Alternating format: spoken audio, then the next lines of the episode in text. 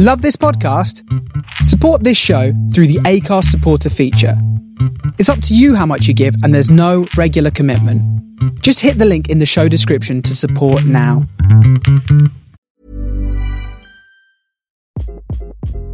Hi, this is Craig Robinson from Ways to Win, and support for this podcast comes from Invesco QQQ, the official ETF of the NCAA. The future isn't scary. Not realizing its potential, however, could be. Just like on the recruiting trail, I've seen potential come in many forms as a coach. Learn more at Invesco.com slash QQQ. Let's rethink possibility. Invesco Distributors, Inc.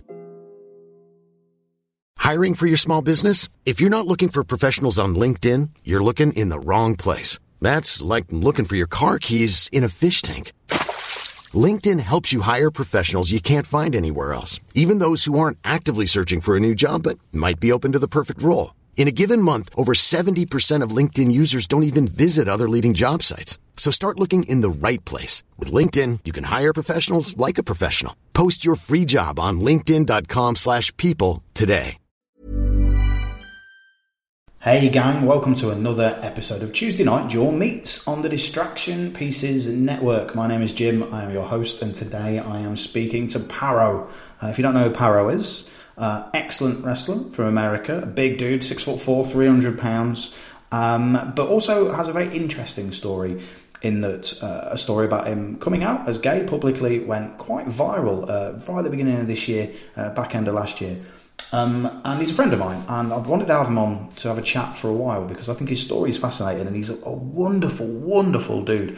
And as you'll hear, we planned on chatting for an hour today. We ended up chatting for an hour and forty-five minutes because he is awesome. He's, his story is super positive, super inspiring, and he's a great guy. I'm very much looking forward to seeing when I'm out in New Orleans in three weeks' time. He's I'm really, really pleased with how this has turned out, and um, it was great chatting to him. So um, we'll get to the chat in a minute. The plugs first. Obviously, we're on the Distraction Pieces Network, so check out everything on said podcast network. That would make me very happy indeed. Um, I'm very proud about being on the network, so do please support it. Um, then to wrestling stuff. Um, first off, this podcast, jimsmallman.com slash TNJ, lowercase. jimsmallman.com slash TNJ. Point new listeners at this very podcast. I'd be very grateful. Uh, rate, review, subscribe wherever you get your podcast from. That's super helpful as well. Um, just tell people about it. Keep spreading the word. I'm very happy doing this podcast. I'm very happy that it makes so many people happy every week. Um, and I, am I'm, I'm trying to put out as many episodes as I can. The next few weeks are going to be interesting, um, especially with all the travel I've got planned. But you know, I'm going to be with a few cool people, so let's see what happens. But yeah, do keep please spreading the word about the podcast. I am very grateful for everyone who chooses to do so. Um, progress stuff. There's big shows coming up. ProgressWrestling.com in the main for tickets or merchandise, etc. But let's run through the big shows. 6th and 7th of April in New Orleans at noon as part of the WWN live experience. Go to morethanmania.com for tickets for that or progresswrestling.com. Uh, April the 6th, April the 7th in New Orleans, about a few minutes away from uh, New Orleans International Airport. Uh, the Pontchartrain Exhibition Centre, I want to say it's called. I could have got that wrong, um, but there's details on progresswrestling.com. April 6th, April 7th. We've started announcing a lot of talent for it. We've still got some cool talent coming up. Uh, Friday at noon, Saturday at noon of WrestleMania weekend. Boom. That's the first, first order of events. Secondly, um, we're already into over four figures uh, for the each day uh, in terms of attendance for Super Strong Style 16. Biggest Super Strong Style 16 that we've ever done. Um, we used to get 700 a day. We've already got a fair few people coming to these shows. Um, so do get on board if you want to come along to Super Strong Style 16 on the 5th, 6th, and 7th of May at Alexandra Palace in London. 5th, 6th, 7th of May, Alexandra Palace. We've already announced the first eight people who are going to be in the tournament at Super Strong Style 16. There's going to be other stuff outside of the tournament as well, and it's looking up to be one of the best I'm going to say it. It's looking to be our best Super Strong Style 16 ever. It's the biggest, that's for sure. Um, so there's weekend tickets and day tickets available 5th, 6th, and 7th of May, progresswrestling.com. Then, May the 20th. May's mental for us, I'm not going to lie. Um, I've not even included the fact that we're going to Australia in April and New Zealand, me and Travis Banks. Um, but Um, May the 20th, we're at Victoria Warehouse in Manchester. Uh, Jack Sexsmith will be taking his world title shots who, against whoever is world champion at the time. May the 20th, Victoria Warehouse, biggest show we've ever done in Manchester. Ticket sales going well already, the biggest show we've ever done in Manchester, but the tickets are still available. ProgressWrestling.com for more information on that. May the 20th, Victoria Warehouse, Manchester. Whew. We've also got uh, tickets on sale for our next trips to Sheffield and Birmingham, but there's only a handful of tickets left for each of those. Again, progresswrestling.com, they're in June and July. And then finally, September the 30th, we do Wembley Arena. Um, ticket sales are going great for this, but obviously we want it to be as full as is humanly possible. At the minute, it is shaping up to be the biggest wrestling show in England for 30 years. It'd be nice if we can make it one of the biggest independent wrestling shows in history, but we need your help to spread the word about it, to come along to it. Just come and enjoy yourself watching wrestling in Wembley Arena. I was answering some questions about it today, and people saying, Oh, what's the view like? The view's brilliant everywhere. It's Wembley Arena. Um, so come along, September the 30th, the biggest show we will likely ever do. September the 30th at Wembley Arena, progresswrestling.com for more information on that and merch and stuff as well. Demand-progress.com for all of the progress shows and a load of other stuff. Um, from all of our little partner parent companies around the world um, that we've got these cool little partnerships with, which is really, really awesome. Um, whether it's Defy over in the uh, Pacific Northwest in America or, or, Melbourne City Wrestling in Australia, there's loads of cool companies that um, it's brilliant now as Progress is a little company, and we've managed to buddy up with so many other little companies to, to to get the word of independent wrestling out there. So support us and other companies through demand-progress.com. Whew, plugs over. Let's go and have a chat with Parrow because he's a top, top, top dude. And I'll see you on the other side. Thanks, guys. Ryan Reynolds here from Mint Mobile. With the price of just about everything going up during inflation, we thought we'd bring our prices down. So to help us, we brought in a reverse auctioneer, which is apparently a thing. Mint Mobile unlimited premium wireless. Ready to get 30, 30, bit to get 30, bit to get 20, 20, 20, bit to get 20, 20, bit to get 15, 15, 15, 15 just 15 bucks a month. So, Give it a try at mintmobile.com/switch. slash $45 up front for 3 months plus taxes and fees. Promo for new customers for limited time. Unlimited more than 40 gigabytes per month slows. Full terms at mintmobile.com.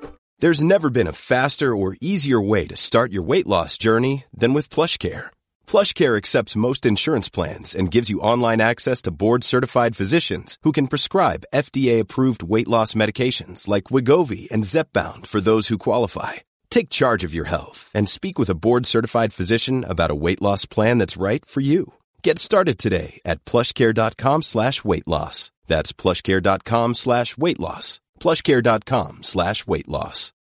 Since 2013, Bombas has donated over 100 million socks, underwear, and T-shirts to those facing homelessness.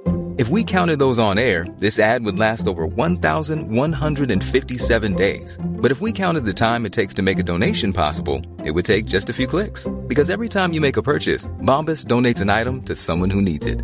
Go to bombas.com slash ACAST and use code ACAST for 20% off your first purchase. That's bombas.com slash ACAST, code ACAST.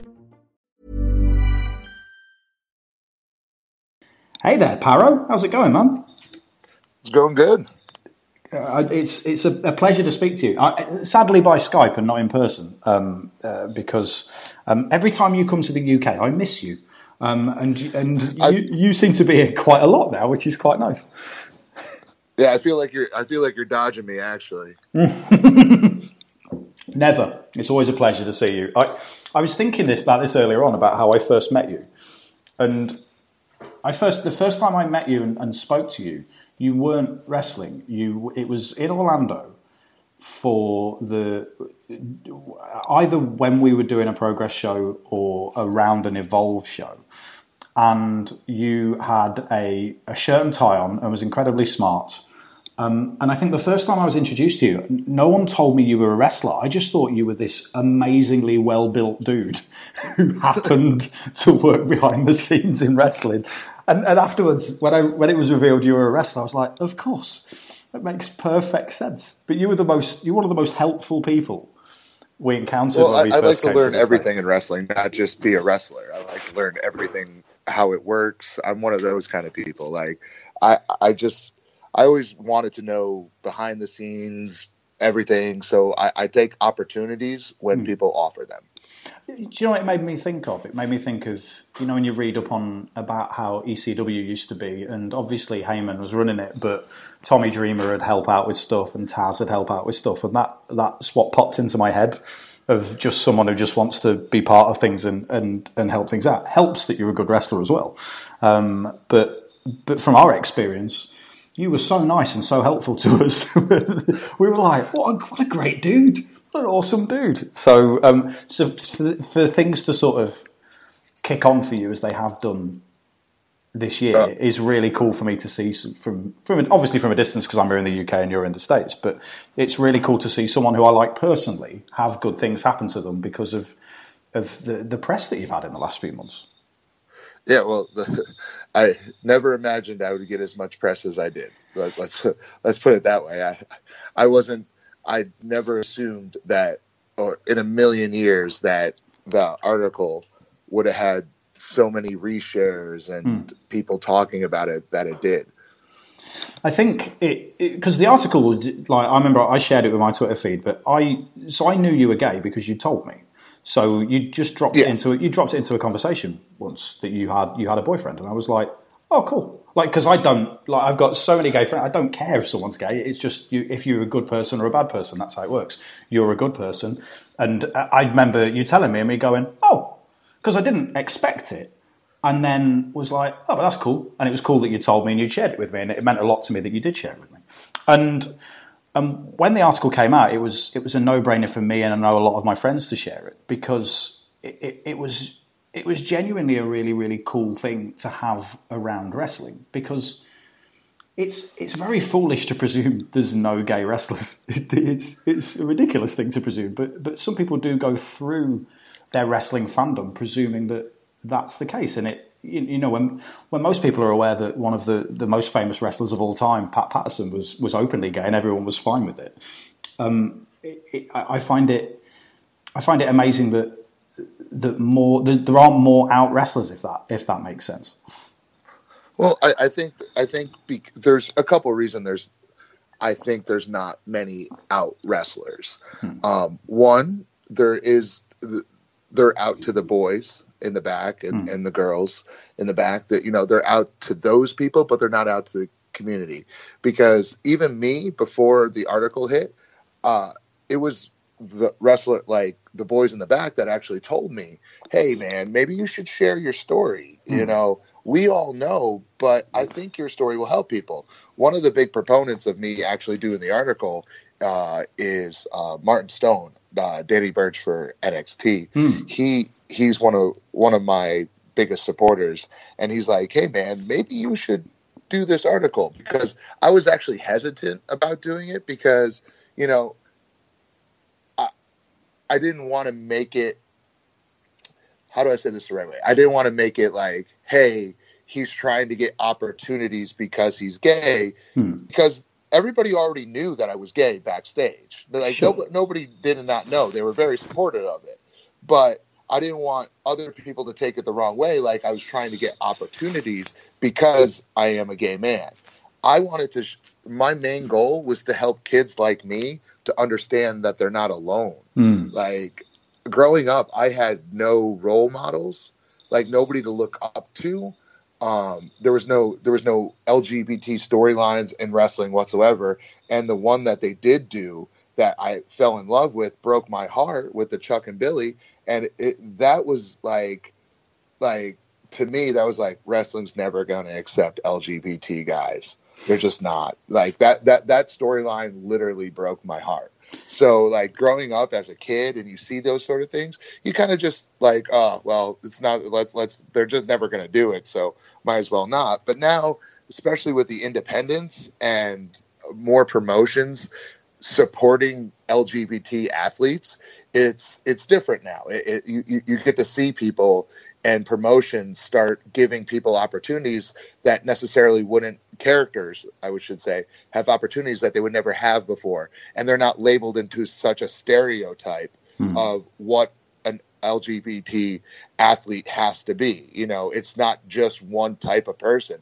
It's many different types because there's many gay there, there's starting to be many gay athletes out there that have different characters and they're openly gay. And it's so it's rewarding to watch i guess as a gay as a gay man to see you know people having success just being them hmm. i think that's the key as well isn't it it's the in 2018 it, you you, you are a gay guy, but there's no reason you don't need to be defined by it. You you can still be you, and your and your wrestling character is is is far from a stereotype. In that you know, for people who, who have perhaps never seen you before, you're a massive dude who kills people. Like it's you, you're just you're being you're being you. I, I'd forgotten completely about the the Chuck and Billy storyline as well, and and you're right because I remember watching that here, even as a straight guy. I remember watching that here and, and, and thinking, oh, it's such a shame that they didn't they didn't go down a, a, a more modern route with it and and it, do something really. It, it was it. like I'll tell you, it they might not know this. Like I've actually never told Billy this, but it it hurt actually. Mm. And like it was the first time because as a fan and you know a, a, a young adult watching it, you're like, oh, okay, they're going to do something, and, and, and, it's a character that I might have been in the closet, might people might have not known I was gay, but I knew I was gay, mm. and I and it was like looking up, finally looking up to somebody. Then all of a sudden, they just pulled the rug out from under you and like, nah, we weren't gay at all. we were just pretending, and I'm like, well, okay, well, that's great for it was one of those things that I, I, I was just I thought was poorly written. Mm-hmm. Uh, I don't think it was a bad idea. I just don't think it was the time for it.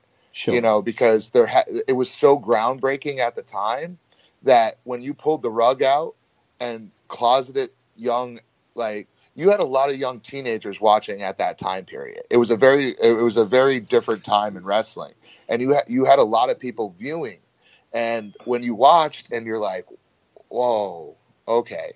Like even if even if they weren't like like you knew they weren't gay, you you obviously knew it, but you still for storyline purposes, you wanted to see him get married. You, it was like the first wrestling wedding. You just didn't want to see anybody go through a table. You're like, please, please don't let this end with somebody going through a table. And then you're like, then it does, and you're like, it's not even a table. They're like, oh, we were just faking you all out. I'm like, oh, okay, well, now where do you go? Like, and then after that, there hasn't been any really groundbreaking like storylines for LGBT characters. Like either it's a stereotype or they just don't have opportunities. Um, and and I'm not saying you know because it is a it is a touchy subject to to play upon. Hmm. I I do understand that. It's not like oh I they should do it. It's just I think I would like to see especially companies take that risk. Sure. See where it goes. Get, because the problem is a lot of people there's a lot of misinformation out there and everything you see especially wrestling wrestling's entertainment. You know, it, when there's no LGBT storylines, you're like, so there's no gay wrestlers, like like you said earlier. Like, hmm. so let me get this straight: gay people don't watch wrestling. They do. You know, like it's just an example. Everybody's like, why is Black Panther so successful? Well, it's because you're actually showing them not uh, showing that community not as drug dealers or, or rappers or all about the gold. You know, it's it, you know it's it has nothing to do with be living in the ghetto or anything. It has showing strong women, strong African American men, uh, j- just playing like strong characters. Hmm. I think LGBT community doesn't have strong characters anywhere on TV. You see, I, I remember when I remember listening to, I think it was Chris Jericho interviewing um, Darren Young not long after, after he'd come out, um, and uh, Titus O'Neil being there with him as well, and it being a really sweet interview because Titus O'Neil was was very much 100% behind his friend, absolutely loved him, you know, was absolutely cool about about Darren coming out, and that was really cool. And I remember at the time thinking this would be a great opportunity for WWE to do something with a storyline with a, a, very positive gay role model um, in Darren Young, and, and it it was a like they never shied away from they, they shied away from it a bit, but they didn't they didn't sort of they, bear, didn't, they didn't focus on it. the fact that he was he was an uh, uh, an LGBT athlete. They Hmm. focused more on the storyline that they were doing, which I totally understand. But I do f- see what you're saying. There could they, they could have done so much more with that, but they didn't shy away from the fact of uh, of his charity work. Hmm. So at least in that sense, they at least recognize the fact that you know we need to reach out to different different uh, more let's diversify our fan base rather than a certain group so I, I, I at least in that sense that that happened. But yeah i do understand what you're saying. They didn't uh, they didn't go towards uh, any kind of gay storyline with him they just were like this is darren young and he's gay. And now now we'll just move on with the storyline. So yeah I, I totally understand what you're saying.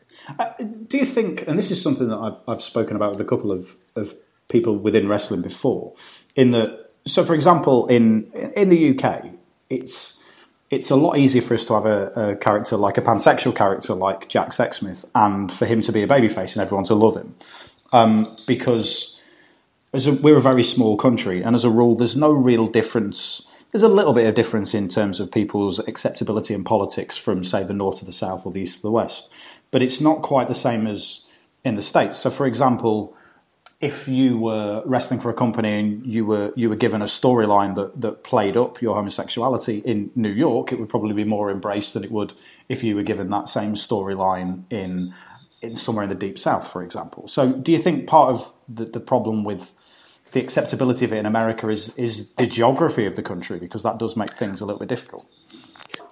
do you know what like i was uh, when i first came out that's something that i was uh, i was very worried about. How am i going to be received in certain areas of the country? And i'm going to tell you something. I was in texas this weekend for a show. I sure. I The saw on your of on your Twitter feed.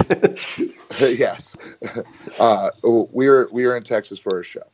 And a- after the show uh, you know when the fans come up and you sign you sign posters and all that kind of stuff something that i'm very big on. And i think a lot of i think a lot of guys miss the opportunity of meeting with fans because they're so caught up on i'm a bad guy or i'm a good guy. Hmm. You know interaction with the fans is one of the most important things in the independent world that guys overlook, I think.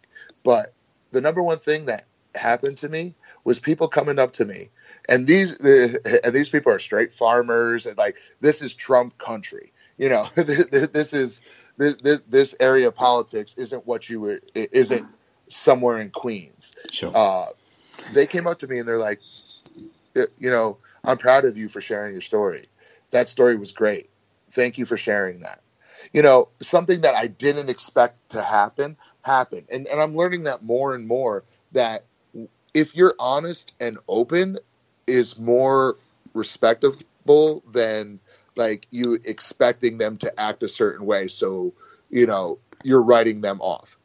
I, I don't think you should write them off. Like I, I, I've, I've been coming to learn they respect you more. That I've learned. Uh, how do I say this the right way? The number one thing I learned, especially with my straight friends, is they are way more curious than they are hateful. So when you actually have a chance to have an open conversation with somebody that maybe said some things before that were very derogatory, it's most likely because they don't understand because they're only going with what they were told or what they were raised with. So, so when you have the opportunity to actually have an open discussion about it, you learn a lot more about people. You, you know, like your your preconceptions about a certain area change when you actually get to meet people from that area. Does that make sense? Yeah, absolutely. Yeah, I, I think it does seem, from, certainly from what you've been posting on social media and, and, and the general reaction to when the article first went up, it does seem that I'm, I've been pleased as, as someone who likes you. I've been pleased that you've you seem to have got such a positive reaction because, like you say, for, as a as a British person, as an outsider looking into America, my first fear was, oh, some places are going to be cool and some places aren't, and it's really cool that you are getting a positive reaction in some places. I, I, I do have to ask the question: Have you had any negativity, be it from crowds or be it from in the locker room or anything like that? Have you had any any negativity at all uh, since you came out? Well, as we know, this is wrestling, and you you tend to learn to tune out negativity because it happens. People say things because this is the age of social media where you are you can say whatever you want with no repercussions. Hmm. Um, yes, I've had negative. I, I, the positive outweighs the negative, but yes, I've had negatives. Uh, I don't want to say that I don't. I try to stay away from it because you know highlighting that takes away from the fact that there is a lot more positive than there is negative. But yes, I've had I've had re- wrestling fans huge write ups about I'm just doing this to get pushed. I'm like. I'm laughing. I'm like, well, uh, yeah, I'm gonna get that huge push on the independents. I'm like, come on. I was like, I, I don't. I think, I think in their mind that independent wrestlers make millions of dollars somehow. Like, I, I I don't I don't think they know what it's actually like driving 17 hours to a show, you know, for minimal money for you know to do some to chase your dream. I, I mm-hmm. don't think they understand how independents really work to to like comment like that. And then I've also had backlash from the gay community because I did say some things that weren't positive in my article. And I do understand that, you know, and some people felt attacked by it. But I just told my story and what happened to me, you know, and, and it, it was interesting to see because I knew there was going to be some backlash from the article. And there's and there's been a couple guys that have said certain things like, you know, they weren't exactly happy that, you know, I'm in certain spots and certain promotions, you know, but they don't they also don't understand. I've been wrestling for almost nine years now. Hmm. I've I've had ups, I have had downs just like anybody else. I've had complete failures. Like I said it the other day on Twitter, you know, failure can be a blessing, you know, and people don't understand that sometimes. Like when I the best thing that ever happened to me in in my life was WWE after my tryout camp giving me a form letter that said no. Hmm. That's the best thing that ever happened to my career because now it allowed me the opportunity to come out of the closet, tell people who I am because I was afraid. I was afraid if I said the words that I'm gay, my wrestling career was over. That promotions weren't going to book me. And, you know, that didn't happen. It, you know, in fact, you know, example, when I told Gabe that I, when I first first start working for WWN, and I told Gabe, I said, "Hey, Gabe," I said, you know, because he told me what he wanted to do with me, and and I said, "Listen, you know, I I love that whole idea. Like, I, I love it. It's a, it's amazing, but I'm I'm gay." And he goes, "Okay." So I'm like, he goes, "So." And when he when he, he, it was because you even yourself you form these preconceived notions that okay well i have to tell him i'm gay because if he starts pushing me people aren't going to be, the believability. But he's like no this is just you. I'm, I'm doing the reason that you haven't had like gabe said the reason most of the times i hadn't had success was because i wasn't being me. Mm-hmm. i was trying to do everything to hide the fact of who i was so a lot of my success comes from the fact that I was told no from WWE and I was allowed to come out of the closet and stop being afraid and start taking my career where I wanted it to go. And through that road, you know, coming out, you you have a lot of guys in the locker room that aren't necessarily happy with the fact that there is a, a uh, gay badass and not grinding up on, you know, not a because a lot of times a lot of gay characters in wrestling are stereotypical. You mm know, oh, he's gonna go go for the uh, uh, you know and grind uh, go for a move and then grind up on me and then I'm gonna have to act this way and I'm like that's just not me. I I, I can't do that kind of gay. That's just not who I am. I I like beating people up and throwing them through walls. That's that's what I do. That's the wrestling I am. And I learned I learned in the past 2 years that being me has helped me.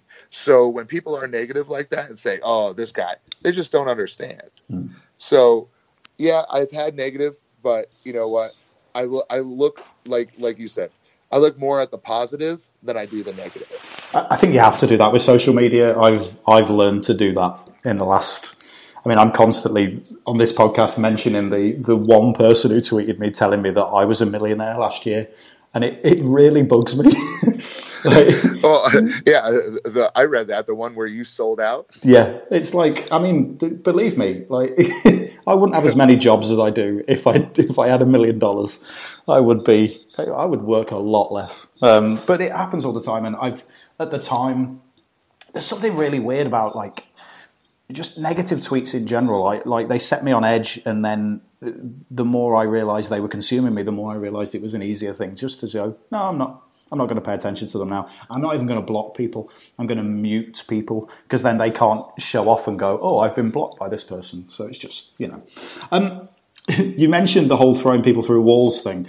I would implore everybody to go onto your Twitter um, and see your pinned tweet at the top of your Twitter feed, which is you um, legitimately throwing someone into a wall, uh, a GIF of you doing it. Um, I forget who it is who you're throwing into the wall. Um, I, it, uh, uh, his name is Stephen Frick. Right. Uh, he got a he got an opportunity to face me, and I power bombed him into a wall from the ring. and it's, it's such a brutal gif as well. You just watch it and go, "Oh God." well, the one the one thing I've learned at it, I, am very innovative with the power bomb. Mm. I have hmm. many different ways to throw people into things, and, and I just got creative with one move, and that's what I kind of known for now is power bombing people into random objects. Which uh, is, is a cool thing. It's a cool thing, man. the, the crowd, the ring post, uh, the stage, the the announcers. Uh, I think I've power bombed everybody into anything that isn't isn't the ring. yeah, I think it, it's well in, in today's society as well with how social media is used. If you can find something you can be gift for, like even me as a ring announcer, because I do so much comedy in the ring like that's where the little clips of me as a ring announcer come about, and, and it and it just helps helps grow my little tiny brand as a ring announcer. And it's the same if you're a wrestler, you've got to be. It's it's a thing I suppose no one was thinking about a decade ago, but now everyone's thinking, "Oh, this." Even with everyone's short attention span and stuff like that, if, if, if I can get someone's attention for 10 seconds while they see me doing something really, really cool, then it, it's only going to help more people pay attention to me, which is because I've noticed more and more more and more gifts of you recently of you doing stuff like the cool power bombs and, and obviously your tag team stuff that you do as well.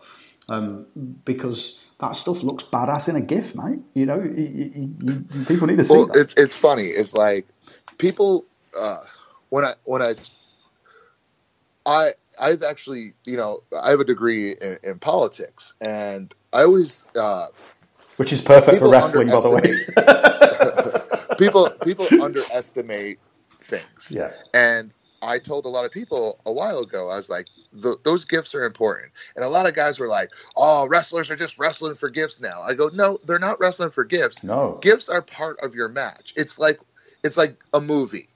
They give you a preview to sell you the movie. That's what the gift is. Hmm. So pe- the gift is a good thing. It's not a bad thing. It's a preview for people to come watch your match.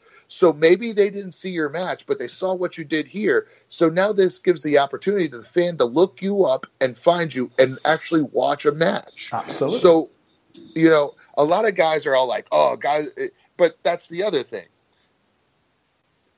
You have to still tell your story in the match. Hmm. Don't plan your match around gifts. Gifts will come because if you're telling the right story, there's going to be stuff to give. But if you're not, if you're just wrestling for gifts, then you're not going to have a good match. So when that person comes to watch, actually watch your match, is like, oh wow, this this guy's terrible, and then they tune you out. So it's a double edged sword.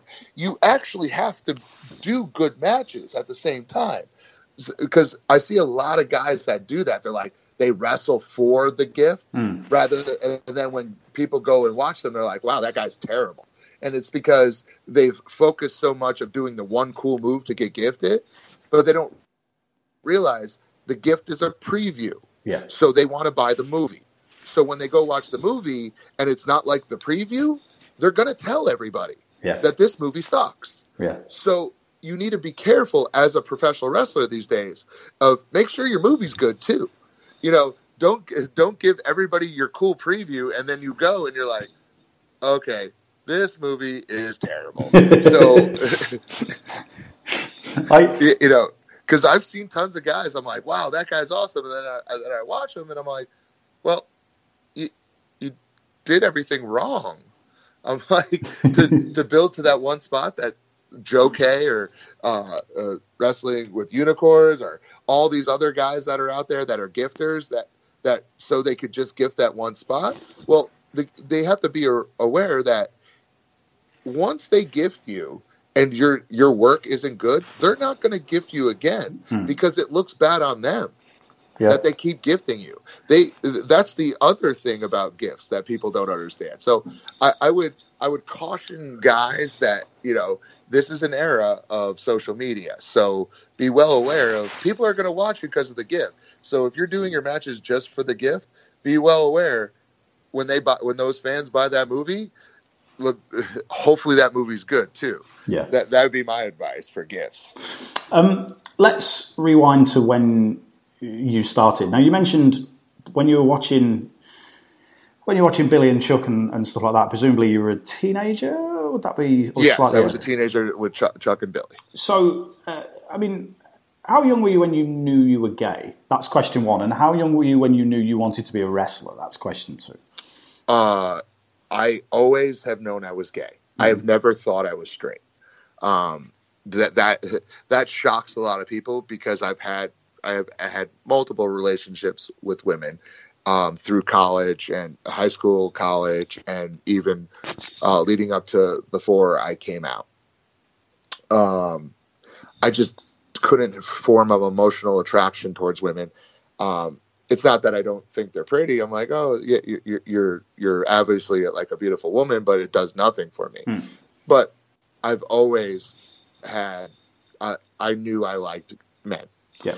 It, but you know, it's very hard in a sports locker room to turn to your to your uh, what, what you would call it your mate Hmm. and say, "Hey, bro, yeah, Sarah's great, but have you seen Jimmy?" like, you know, it, uh, that was one of the things that I always dealt with. But so I knew I, I fell I fell in love with wrestling weirdly. So my my next door neighbors were my grandparents, but they weren't my biological grandparents. But I always treated them as my grandparents. Okay. So my grandmother's mother every Sunday would watch um, professional wrestling and football, and she loved the Dallas Cowboys and professional wrestling because she came from the Ukraine and when she got here, they told her to be more American. You had to like American things like the Dallas Cowboys and professional wrestling. True story.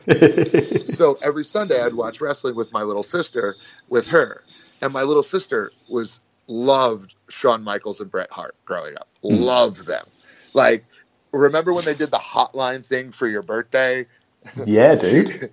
yeah, she she got that and all that, but I wasn't really into wrestling then. Like that didn't hook me. But Monday Night Wars, that's when I got hooked. You know, I well, I, I wouldn't say Monday Night Wars would. I, that's exactly when like I became a fanatic rather than just a casual watch every Sunday. Hmm. The first live event I ever went to was the Royal Rumble in Albany, New York. Which what year was that? Ah, phew. Ric Flair won it. Oh, 92. So- 92. Yeah. the fact that I know it that quick, um, yeah, yeah, 92 is my favourite. I mean, Like, I'm, I'm super um, jealous of the fact you were at that as well. That's, Well, I, actually, it's funny. So Albany, New York, has some of the coolest moments in professional wrestling at, Monday night. So uh, the the uh, the the first time, uh, you know, I got to see you know those moments, but I got to see the the formation of Degeneration X, the, Oh, yeah, the course. Triple H, uh, uh, Billy, Chyna, Road Dog, X Pac. yep. So that that happened in Albany, New York. Uh, the Rocks taking over the Nation of Domination happened in New York. Um, the beer truck, I was front row for the beer truck. Amazing. yeah, yeah. The the beer truck was actually funny. So my my parents' best friends, and when you're in New York, they're like your parents' best friends are like your uncle and your aunt. Sure. That because that's just how it works. And he would he knew that I was a huge wrestling fan, so he he uh, helped me get uh, tickets right on the ramp. And he's like, "Hey, something special is happening," because he used to own uh, gas stations and a construction company, Hmm. and he worked with uh, DeCrescente, which was the beer thing, Yeah. and they had told him that this was going to happen, but didn't tell me.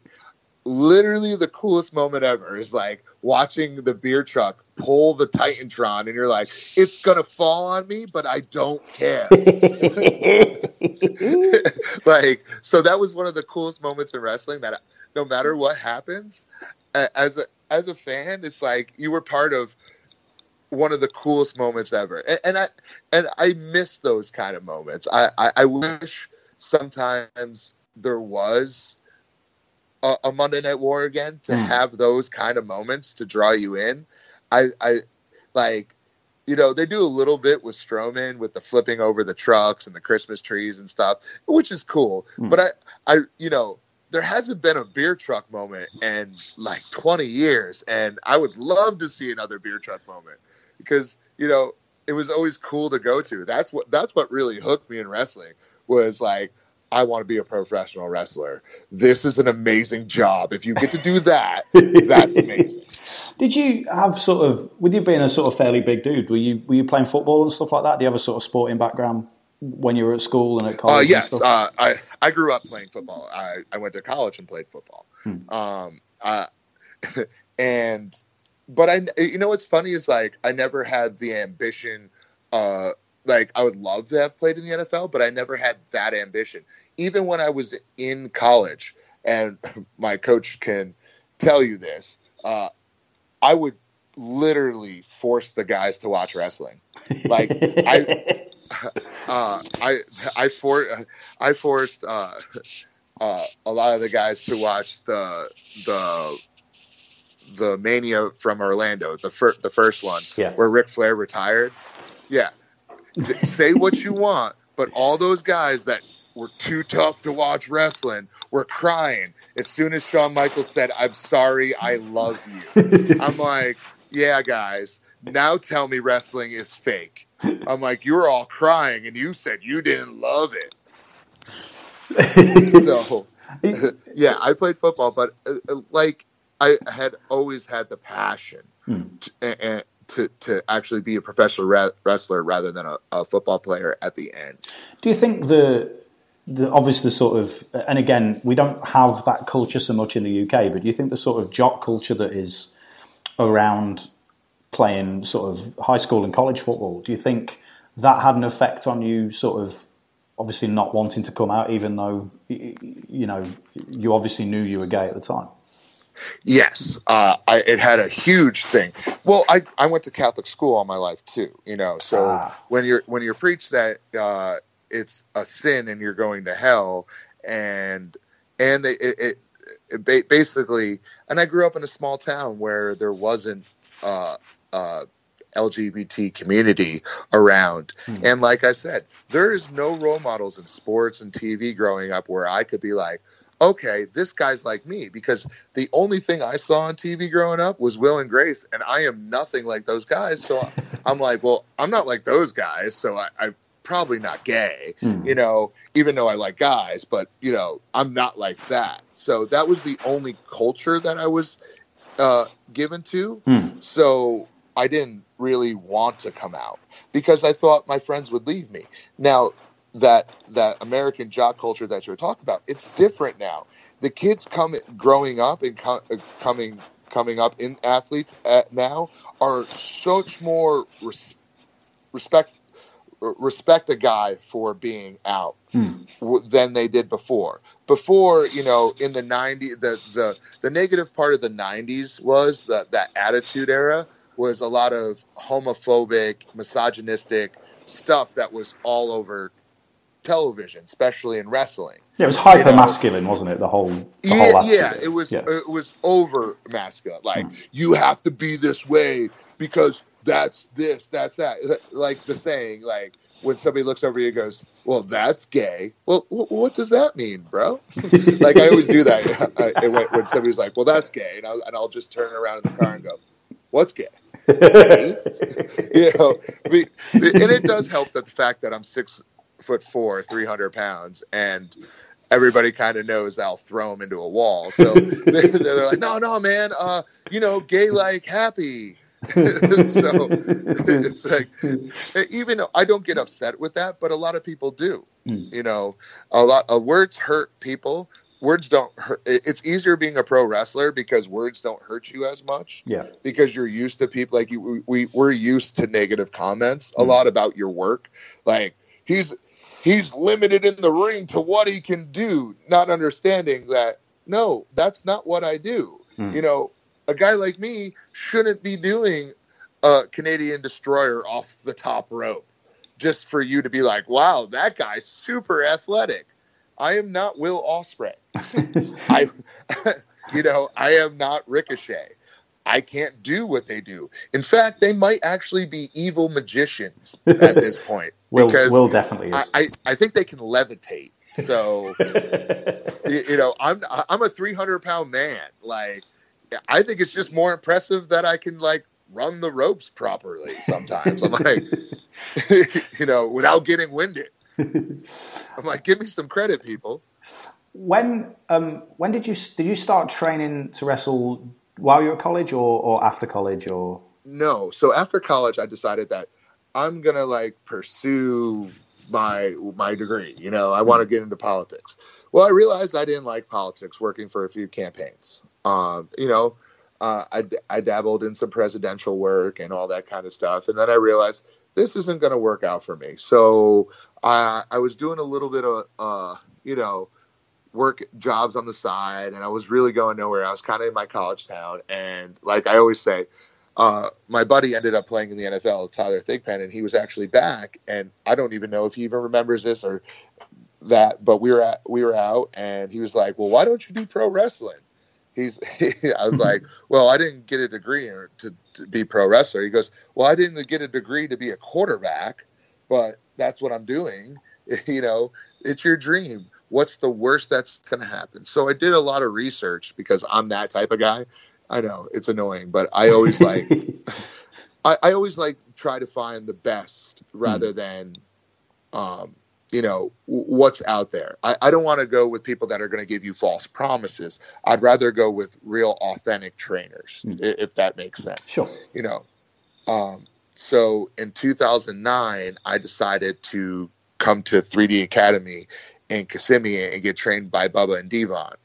And they'll probably hate me for saying this, but the reason I chose them was they were two guys that were what I perceived as limited in their uh, athletic department hmm. and we became super successful. I wanted to find out how they made themselves athletic and successful. Sure. That's why I chose them. I didn't choose them because I was a huge fan of the Dudley Boyz. I I chose them because I looked at them and I'm like, these two men were extremely successful. In fact, they're going into the Hall of Fame this WrestleMania. Absolutely. Um, and I wanted to know how they did that. Mm. What made them find a way to fight the adversity to get there? Because they started in a bingo hall wrestling in front of 50 people. Sure.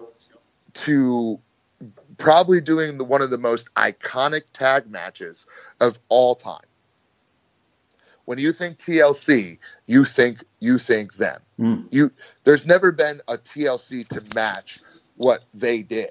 So I always was an, uh, I became enamored by the fact that I'm like, how did they do this? So let me tell you.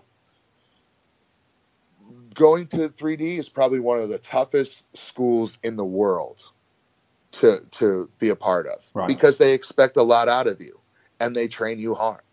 So I, I'm I I'm very proud of where I learned to wrestle. I, I think as well. I think the, the having having known you for a while, the fact that there's so many people who must just sign up for a wrestling school and just go, "Oh, this is what I'm going to do. I'm just gonna I'm just going to do this."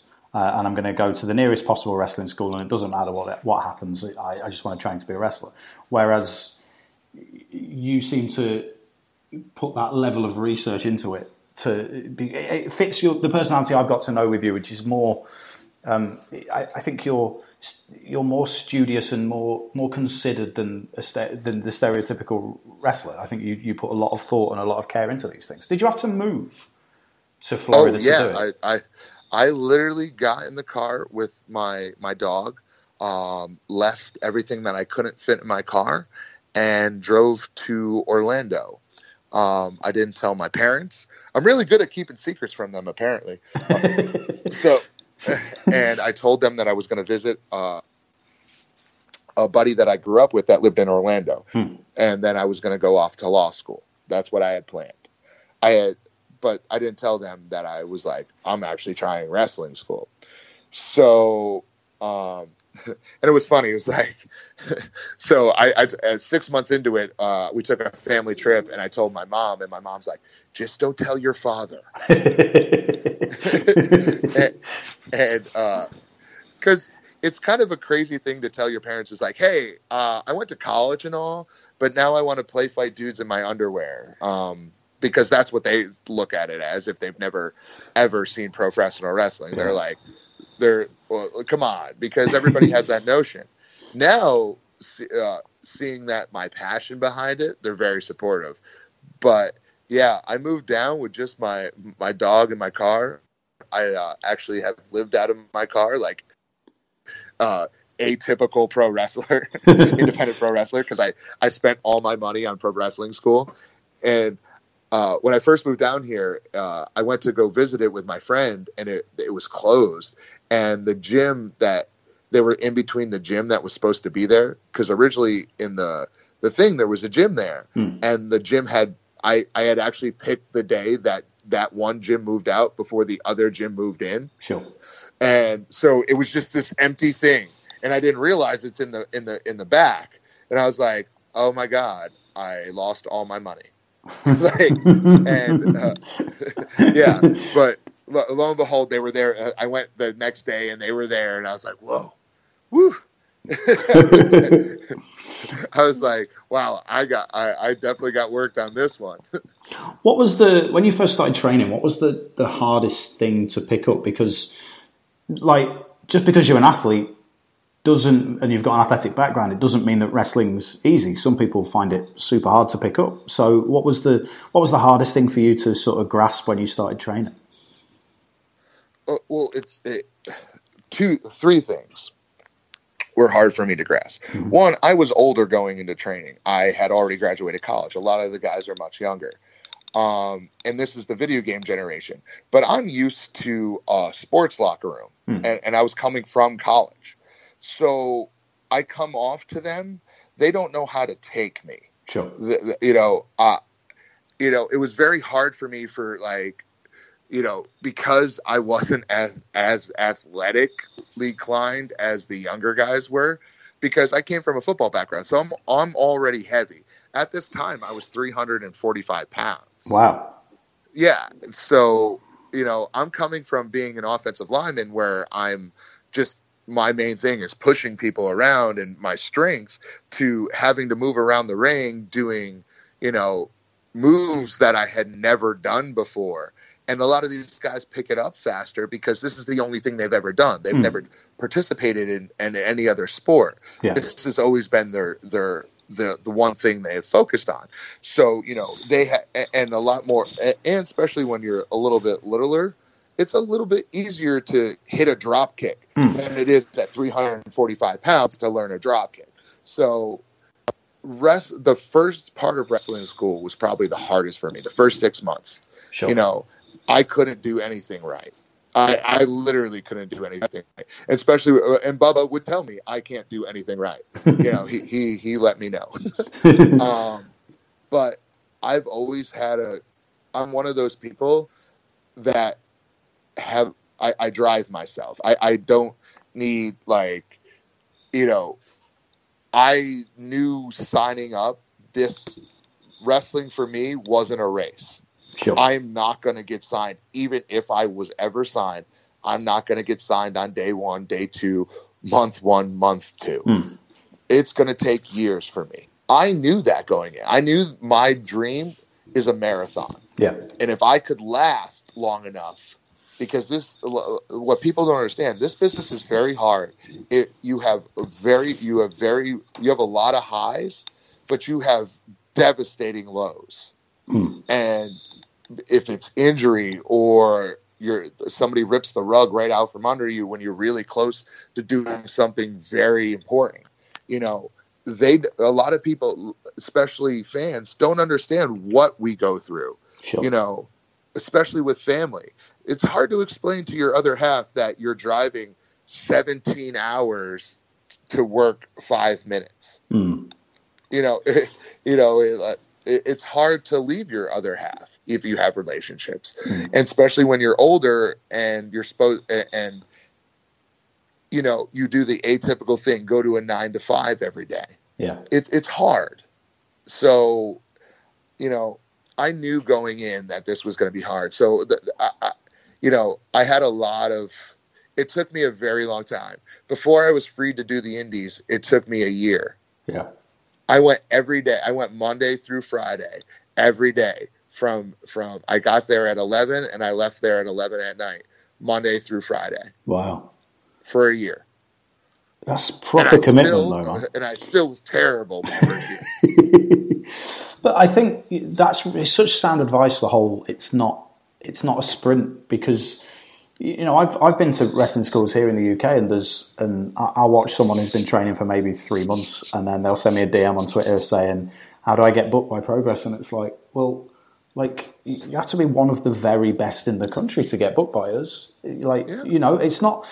I'm sure you will be one day, but you've been you've been doing this three months and you've maybe had two matches. You know, come back in a couple of years, but it's not just be just try just try to get better all the time and that's enough. You know that's what it, it, it's such sound advice for people when they're, they're starting out i think. It, it's it, I, I- I do like the fact you mentioned bubba sort of telling you that you weren't very good. I mean some people thrive on it's not the motivation behind it but some people would prefer always to be told bluntly that they're not good enough rather than have someone say, oh, it's fine. Could, do you think having that sort of harsh criticism help make you better? Oh yeah, uh, it, it it helps you deal with everything that happens in the wrestling world.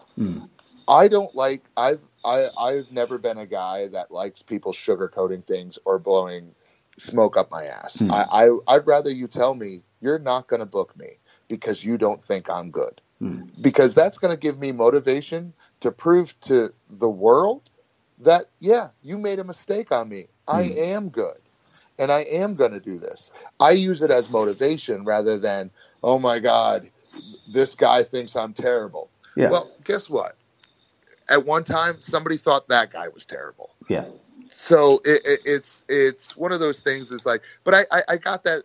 You know, I was lucky to have awesome parents hmm. and, and be part of sports, and I think sports actually helped me in that opportunity because the the the one thing I learned about sports is you're never as special as you think you are and you're and there's never not an opportunity for you hmm. so if you think you're special and you don't want to work hard anymore there's somebody else behind you willing to take your spot Yeah. and I, and I, and I always knew that in any profession. So when people tell me I'm not good, I, I I'm one of those people that I know my limitations, but I'm gonna work so they're not limitations anymore. Yeah. Yeah. It, when, how long from when you started training to your first your first match? So so after a year, uh, I think Bubba got tired of me uh, because because how 3D works is uh, Devon teaches you the moves. Yeah. He is uh, he has the patience of of a saint Hmm. because he'll be like, okay, well that arm drag wasn't an arm drag. I don't exactly know what that was, but you know, it, it, hey, we we we we got you to go over, okay? So now that you went over, we're gonna we're, we'll work on it. We'll work on it. Let's try it again. Where Bubba expects you to already ar- know an arm drag, hmm. like he's like, I showed you how to do it. Why didn't you do it? Yeah. like so but they they move Bubba to what Bubba's really good at. Bubba's brilliant when it comes to psychology. Sure. Absolutely brilliant. Like and so is Devon and that was the coolest thing about it was you get two different perspectives Hmm. on psychology of professor professional wrestling because they tell you this is just my opinion. It doesn't mean it's right. But when it comes to psychology and a storytelling in a match, they are absolutely brilliant. Just the stuff that I learned. But uh, I learned the little uh, uh, one of the little tricks is when Bubba gets angry, he tells you more information. So, and the good thing about me was I was always making Bubba angry. I, I, I, I literally, I think, I think I could have gave Bubba a heart attack. how how much he yelled at me. Um, it's, it's just it's just me. I, it, you know, but I got to learn that way because Bubba would always give me more information how to do things right. Yeah. So now I know all this stuff in the back of my head. So finally, after the first year, he's like, I finally gave him a character, like I was going to do a comedy character. Hmm. And he's like, fine, fine, go, do it, do it. just, just, just do it. And so I went out and I was actually very good at doing comedy. I love comedy.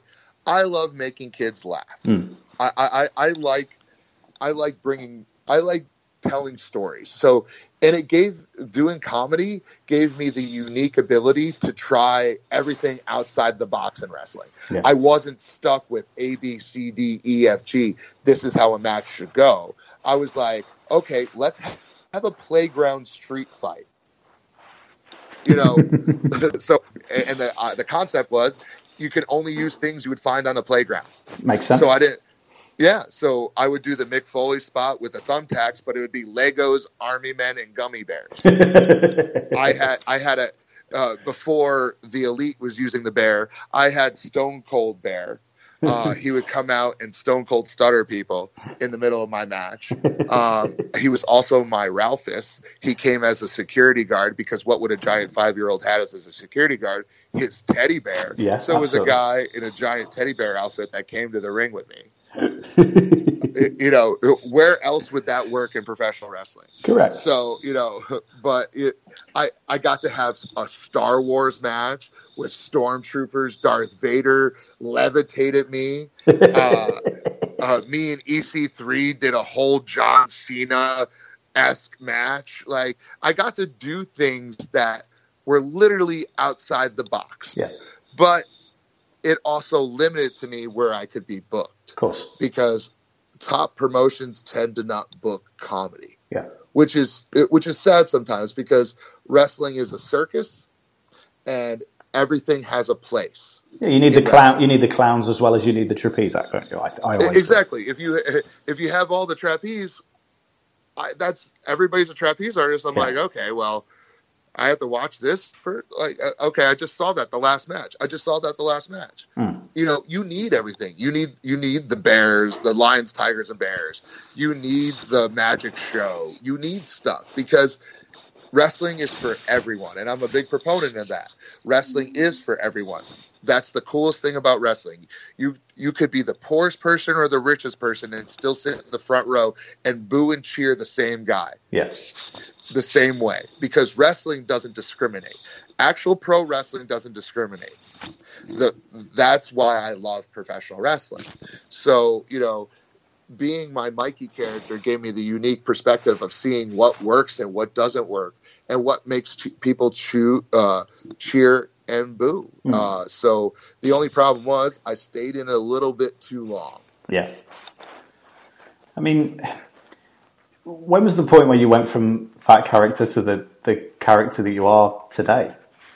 so uh, so uh, leading up to it uh, there, there's there's been things in wrestling that i never thought i'd have the opportunity to do. So no matter what happens from this point on i i i've done a lot. So i've got the opportunity to do extra work. I got i you know i did aces and eights. It was such a learning experience. You know i learned how to get heat in the locker room that that's right. This guy did. Uh, oh, what did I mean? If you can, can you say what you did?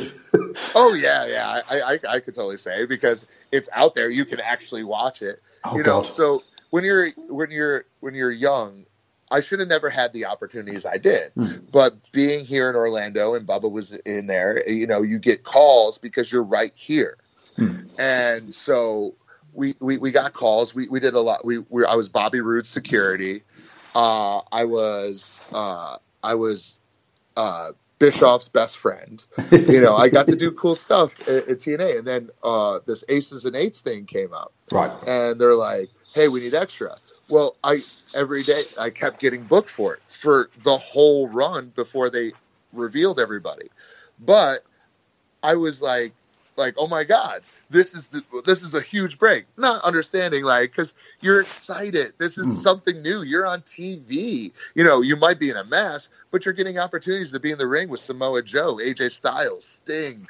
Kurt Angle, Hulk Hogan. Hmm. Like, I don't care who you are, and a little bit in your head, you're kind of marking out. Yeah. You're like, Oh, I can't believe this is really happening. That I'm getting hit with a chair by Sting. You know, so I should uh, did I you know take it the right way? No, I, I I wanted to show that I was that I could be here, that I could hang, and I stepped on a few toes. That you know, I didn't take my role the way I should. You know, uh, I was more.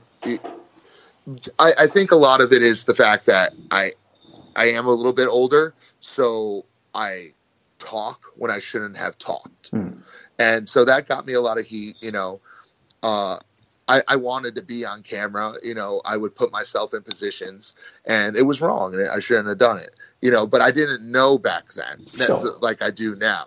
So everything's a learning experience, and you take it and you learn from it. I also had the opportunity. The, the most heat I ever got was um, uh, the uh, what what is their names? Uh, the um, I was supposed to do a, Santa segment for for them, and it was me, uh, uh, Chris, uh, Christopher Daniels, and Kazarian, and um, and we were doing the, this and, and the Cowboy James Storm Yeah. and I had to be Santa, but I had to be a rude Santa for them. But I didn't know what to say because nobody ever really told me. They said kind of wing it. So I was like, okay, I'll wing it. And I'm kind of a naturally witty guy when you give me one answer responses. Hmm. And I had been doing comedy on the independent scene, so it kind of comes naturally to me. So James was like, I'll say this, you say this, I'll say this, you say this. Well, I said it, and they thought I was like going into business for myself. oh God. And so they were so upset. And I'm like, and to this day, I haven't got the opportunity to apologize to them because I never meant to be disrespectful hmm. whatsoever. Like, I was just winging it because I didn't know what to say.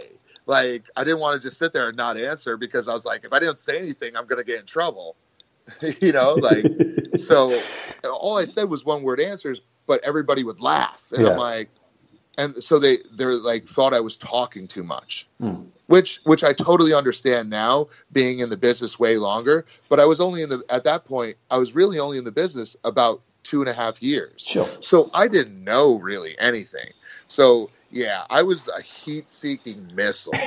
like, like Which I, I find so hard to believe, having met you, and like one Well, of the least was- offensive people I've ever met. but at, but at the time too, I was also in a very bad period of my hmm. life.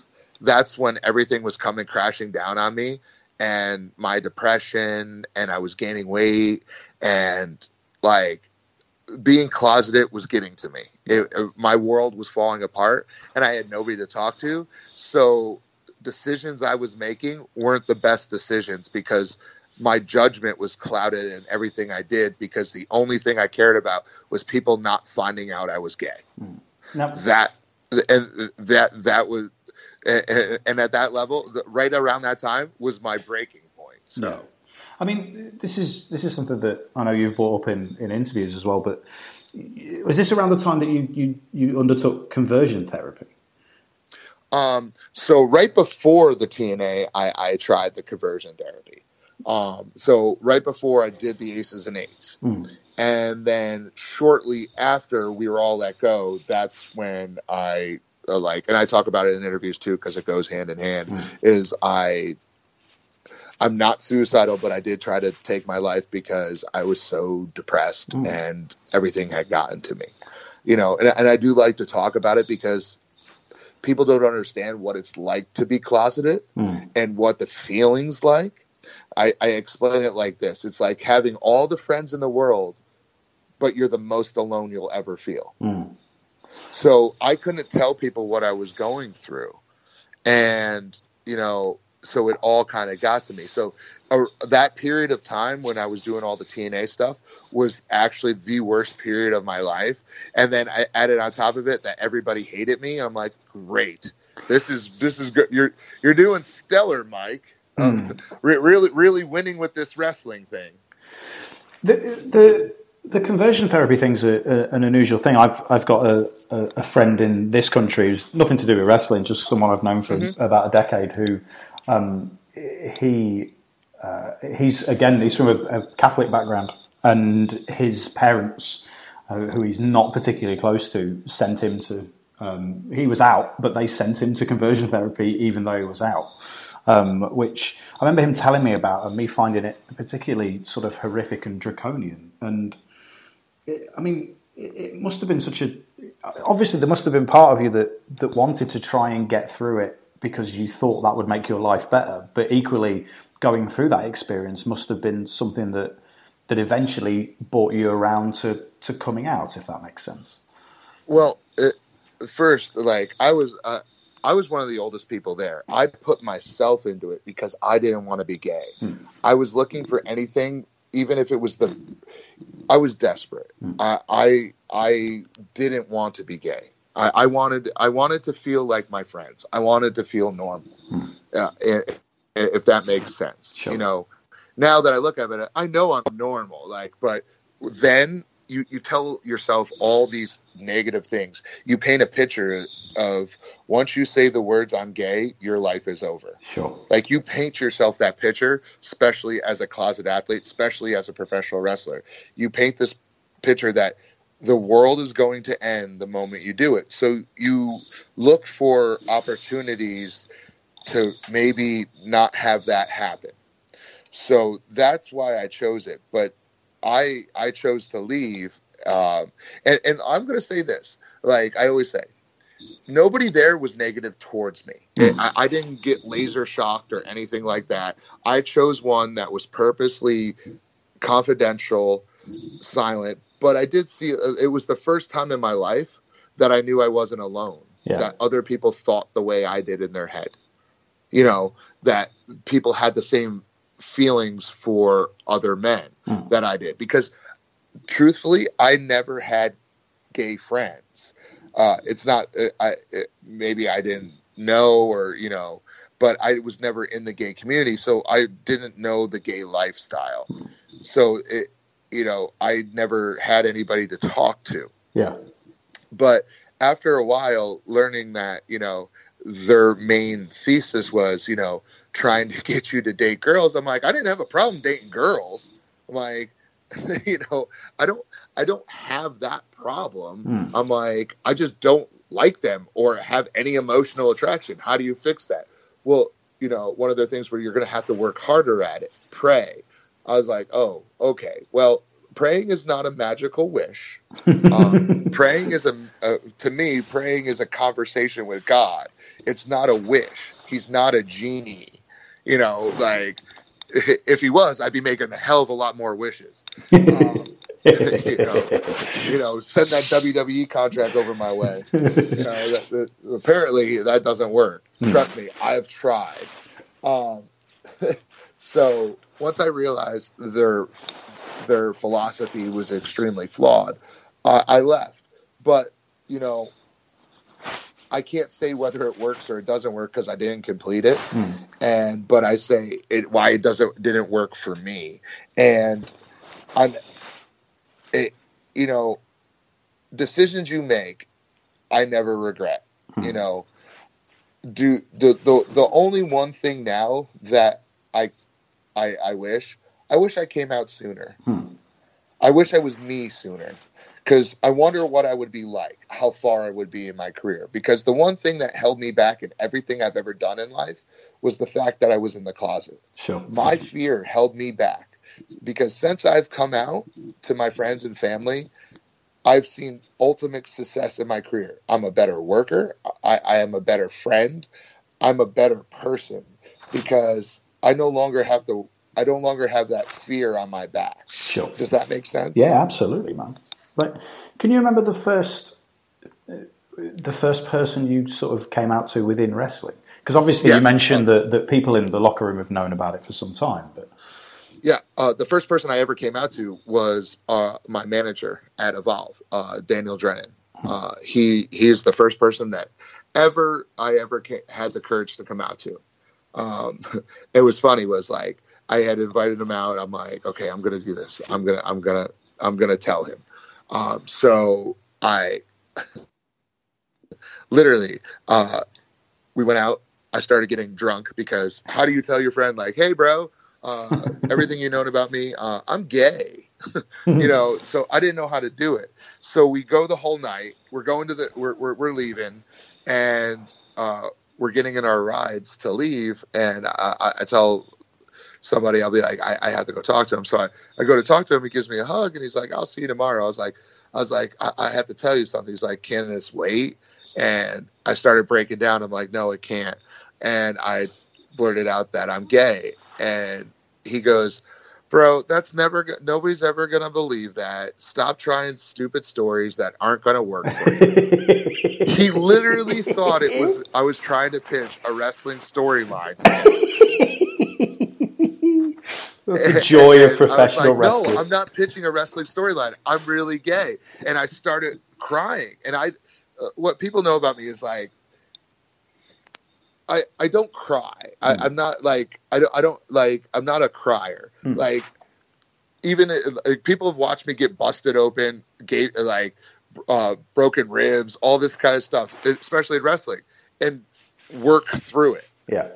But that that's why he knew something was wrong and something was up. He's hmm. like, "Are you crying?" And I'm like, "You don't understand." And I'm like, he's like, and he just hugged me. He's like, "Bro, that's awesome. I, I don't care that you're gay." He goes, "That that's a good thing." He's like, "Who knows?" And I was like, "You, you're the only one that knows." and he's like, "Okay." So, and the the, the awkwardness about it was we we didn't get to see each other for like two weeks. So of course in my head I'm like, he hates me now. He's never gonna talk to me again. It was just we were different area like our, our jobs didn't line up, so we couldn't hang out the next the following week. Hmm. So of course I made it up in my head that he hated me. And then he was like, "No, I don't hate you. I just went about you're normal. Like, uh, was it supposed to change? Was I supposed to be like, uh, like, are you dying or something?" so, like, so he's the first first worker and first person to ever know that I was gay, besides my fiance.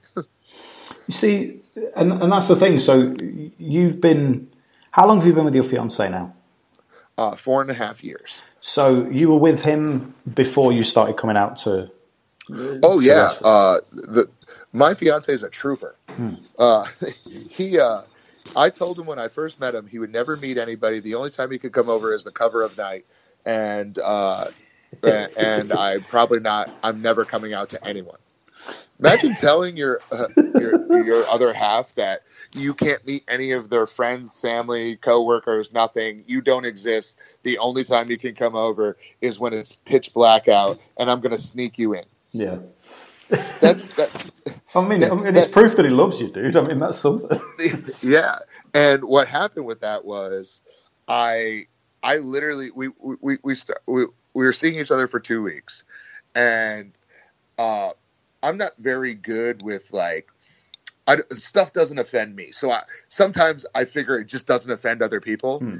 and we got into a fight because he was telling his little brother he shouldn't say something is gay. Hmm. He goes, "That's wrong. That hurts people's feelings." And I was like, "No, that video game was probably gay." And he he got really upset with me because I didn't understand that, what he was saying at hmm. the time, and he didn't talk to me for three weeks Whoa. because I was being bullheaded and I wasn't going to call him because I'm not going to apologize. I didn't do anything wrong. it was the worst three weeks of my life. That's how I knew I loved the kid. Mm. And and and so when he actually did call me, he's like, "You're not gonna." He called me three weeks later, and he was like, "You weren't gonna call me." And I was like, "No, I didn't do anything wrong." Meanwhile, I was like, "I totally wanted to call him. I wanted to call him right after I had it."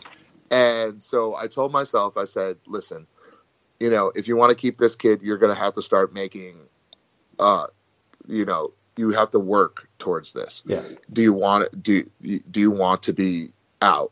So I told him, I'm like, listen, I'm gonna go out on a real first date with you. They were the worst first dates ever, but they were. They, I did go on a date. Uh, our our let's see what happened. Our first date, I was on my phone the whole time because I didn't know what to say to him. I'm like, "How do you date a dude?" Um, the, our second date, uh, I we went to the uh, was we we went to like a, a gay bar and, and, I first had a panic attack before going, so I drank a lot because it was the first gay bar I'd ever been to, and I don't. I was waiting in line, ended up getting into a fight because a kid punched me in the face, and yeah, and so he comes out of the bathroom and security surrounding me, everybody's screaming.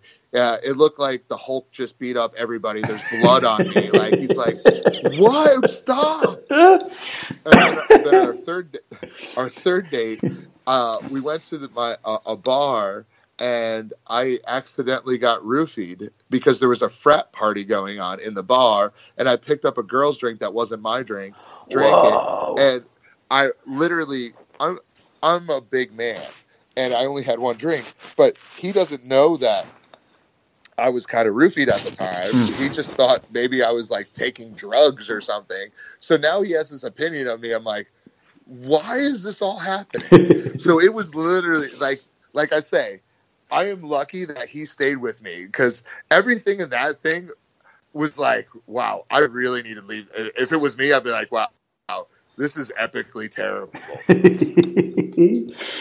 oh, oh my god, they're amazing stories. Um, so, um, if we, you are the, I think you're the second guest on this podcast to have been on Good Morning Britain. I wish you could be the first one. Um, but What? but Zack Gibson, Zack, Gib-? Zack Gibson's been on it, I think. Um, Now, my biggest He's sadness British was though. I'm American. precisely, which is much. Well, when you messaged me and said I'm on this thing called Good Morning Britain, I messaged you back going, "What the fuck?" like, um, which is such a cool thing because you know it's, it's a proper mainstream um, TV program here, and the the one thing that makes me really sad was you weren't on with Piers Morgan, were you? Who is a presenter? I was I was not on with Piers Morgan. I did. Uh, I I think originally I was supposed to be on Piers Morgan, but uh, you there was some kind of political thing going on at Hmm. the time, so my I actually had to be moved two weeks. Yes, I and remember. it fell on when Ben and Kate were the hosts, Hmm. who are awesome people, by the way. I actually the whole experience back there was a riot. Uh, like it was probably the funniest experience because I'm an independent wrestler, so I'm used to literally sharing hotel rooms or sleeping on floors or you know they they they flew me over. I they gave me a they they got me a uh, a driver all the way to this ex- expensive hotel, but the hotel was literally a block away from the TV studio. Hmm. So I was like, "Oh, I'll walk. I'll totally walk over there." And they're like, "Oh no, we'll drive you over." I'm like, "You bought a car for me to go a block?" like I was like, I like I was like, and in my head I was like, maybe they don't think I'm smart. like like maybe they think I'm gonna get lost somehow. Like it's literally next, like it's less than a block from the hotel. So I I, I get there and I'm like, uh, I go through security and the guy's like, hi. Uh, the security guards. He's like, "How can I help you?" I'm like, "I think I'm supposed to be on the TV show." He's like, "Oh, oh, okay, hold on." like, I, I, apparently, like I went to the wrong side door. So they were right. they were right that they needed to bring me a car because I went to the wrong side door. Oh, it's, it's- Ben. I know Ben's a good dude because Ben's actually he- he's been we filmed something with someone that Ben presents a TV program with, um, a football show here, uh, ages ago, and he was really really cool about that. And uh, soccer show, yeah, and he's just a you know he's a, he's a good dude.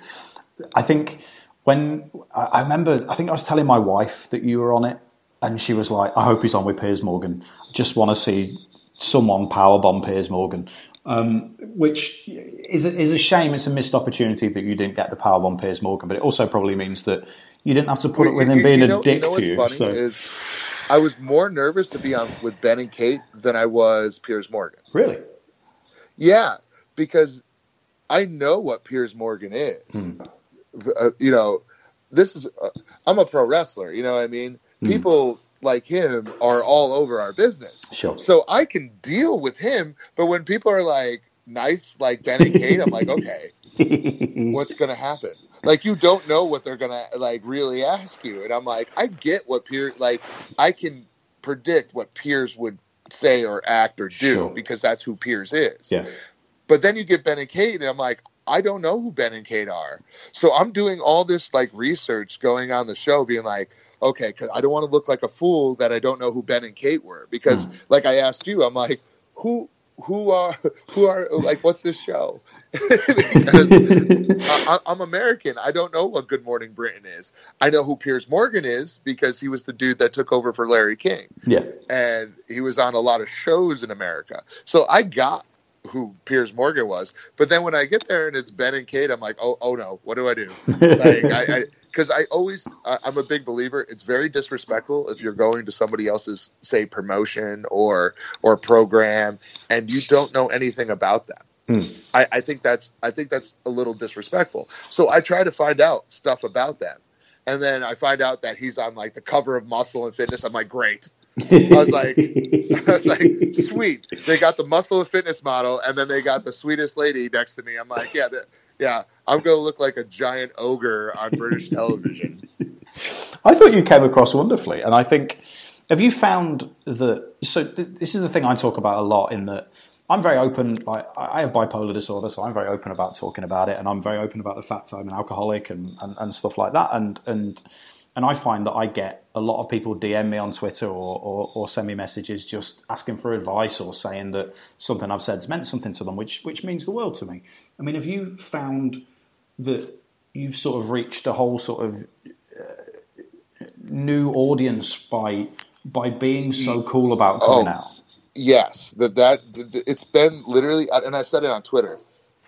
It's been the most humbling experience of my life. Hmm.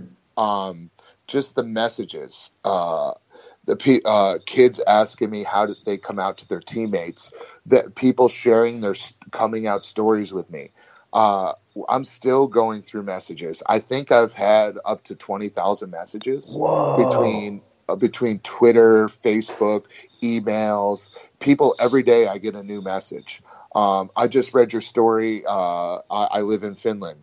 Um, thank you. Uh, I people that are in countries where you can't be gay or they'll kill you hmm. have sent me messages. So for them to take the time, if somebody read that, that they could go to jail, just to tell me that my story helped them feel not alone, it, it it's it's unreal. It's it's it's humbling you know and sometimes you don't know what to say to people mm-hmm. like in certain situations you know one guy told me he's straight and he shared a story he goes because you shared your story i want to share my story with you he's like his uh, fiance had uh, died in a car accident and and wrestling was something that they bonded with mm. and now seeing me and odinson there and he really had liked us and then when that story came out he goes I wanted to share with you something because I know that was hard for you. This is hard for me. Thank you for what you do. Mm. And just, you know, people that do that, it's unreal. Like that, that, that, you know, hearing that my, my, my article was shared millions of times worldwide is just mind blowing. Yeah. Like, um, even after being on Good Morning Britain and having every, everybody uh, that that program reach send messages of support uh, uh, of of you know their idea or or their wishes how they wish things would be You know, it, it's it's crazy. Uh, I I. I, I will never not be humbled by every message that I get because, you know, it's important for people to listen. Mm. and it's important for people to feel that they're not alone. And you know i take i read i try to read every message that's sent to me. Um you know i might not be able to respond to every one of them because there's so many Sure. but i do read them. I do take the time. And you know you know multiple times a lot of those messages have brought me to tears Mm. because they are just overwhelmingly some sad stories and what happened to them and uh, you know th- and people just thanking you. And i'm like i didn't go through any of that. I i feel you know how can i help you? You know those those sort of situations uh is is is is on it, it's it's it makes me feel like i did the right thing Mm. I think 100% you did the right thing. I think it's it, it's one of my favourite stories to have come out of wrestling in in the last few years. I just think it's seeing the the positive response that you've got uh, is just I, I've been blown away by it, and I'm I'm someone who's just on the fringes of it as someone who knows you, and and I think it's I think it's such a cool story, which is why I wanted to have you on to, to, to chat today. Um, well one of the most amazing things was you you had like i i i had emailed you and i told you Hmm. you have an awesome roster i would say so many people from your roster that don't even know me Hmm. that might not even know my work all reached out to me and and said something kind yeah, that's really cool. and you, you know they don't have to do that Mm. do you know what i mean? So to see the support i've had in professional wrestling not not only from the fans but from everybody that i work with or trying to work with has been crazy. Like something i didn't know was going to happen happened and it's it's a pleasant surprise. It's like when you get met, people reaching out to you and saying thank you Mhm. or people being like yeah i support you man. This is a good thing.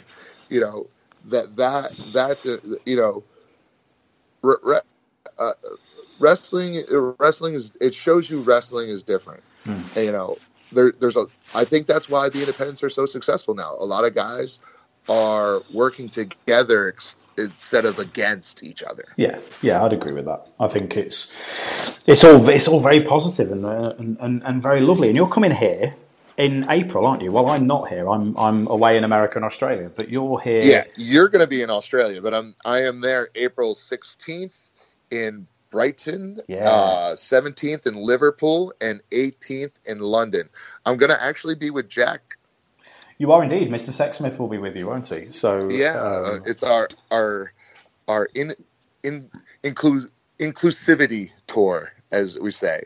You know, Jack does a lot for for charity out there, Hmm.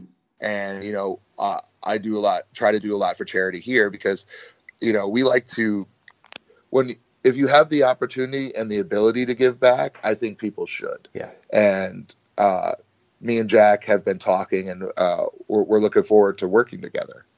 and it's and you guys are basically you're doing uh, rather than wrestling, you're doing sort of spoken word stuff, aren't you? I believe is that Yeah, we're we're doing question and answer. We're doing uh, storytelling.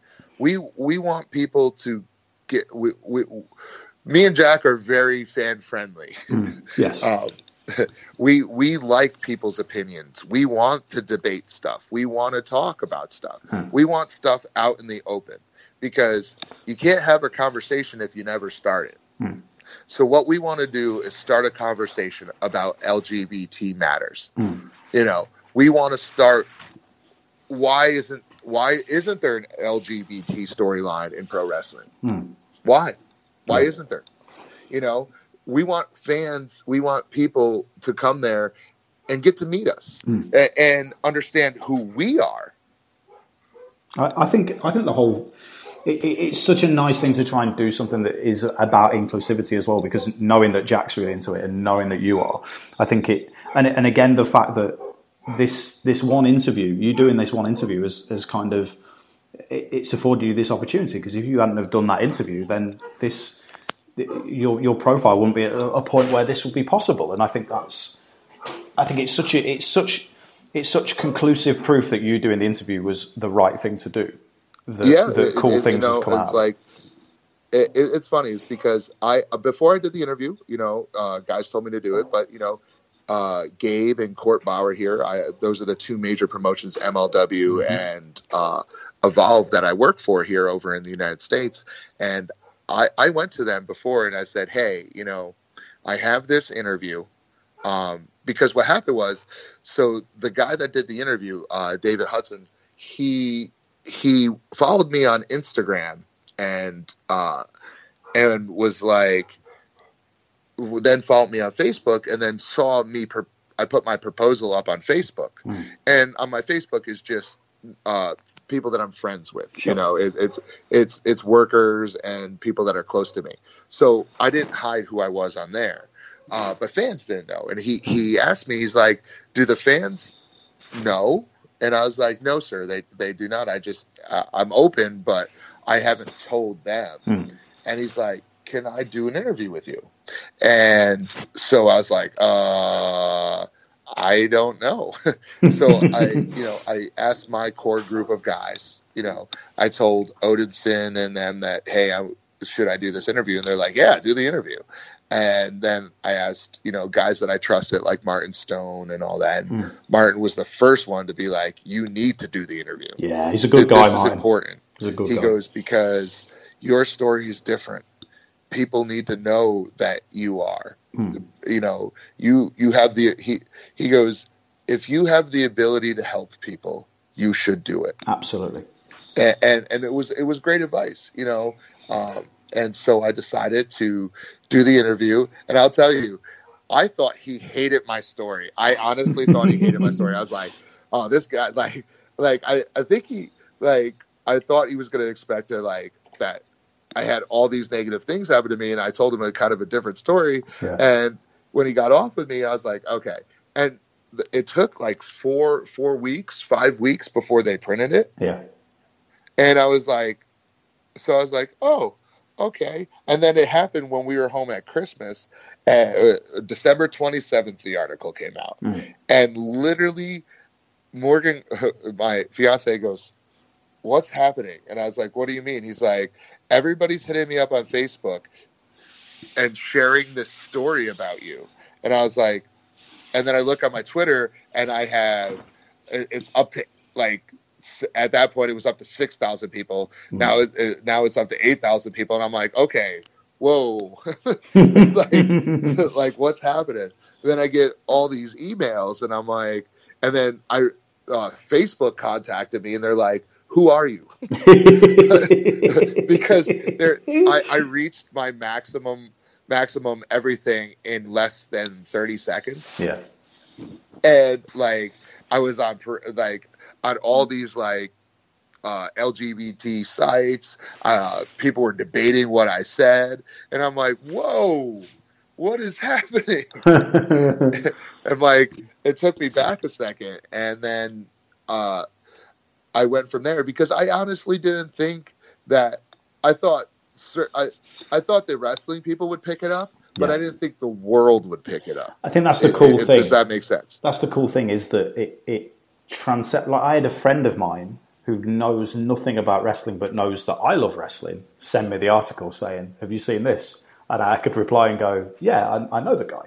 Like, but it was really cool that it did. It, it it it was going over the boundaries of just wrestling fans, and that's the sign that that something very positive is happening. And like you were saying, if you're getting people contacting you who are, you know, not necessarily in wrestling, but maybe in a football team and want to know how to come out to their um, to their teammates, that's you're doing something really positive for the the for everybody rather than just for, for our little niche of, of professional wrestling, which is it's such a cool thing, and I, I, I'm really pleased that it's it's worked out in the way that it has, and you know. Um, It- yeah, it, it, it's still like I said, it still surprises me.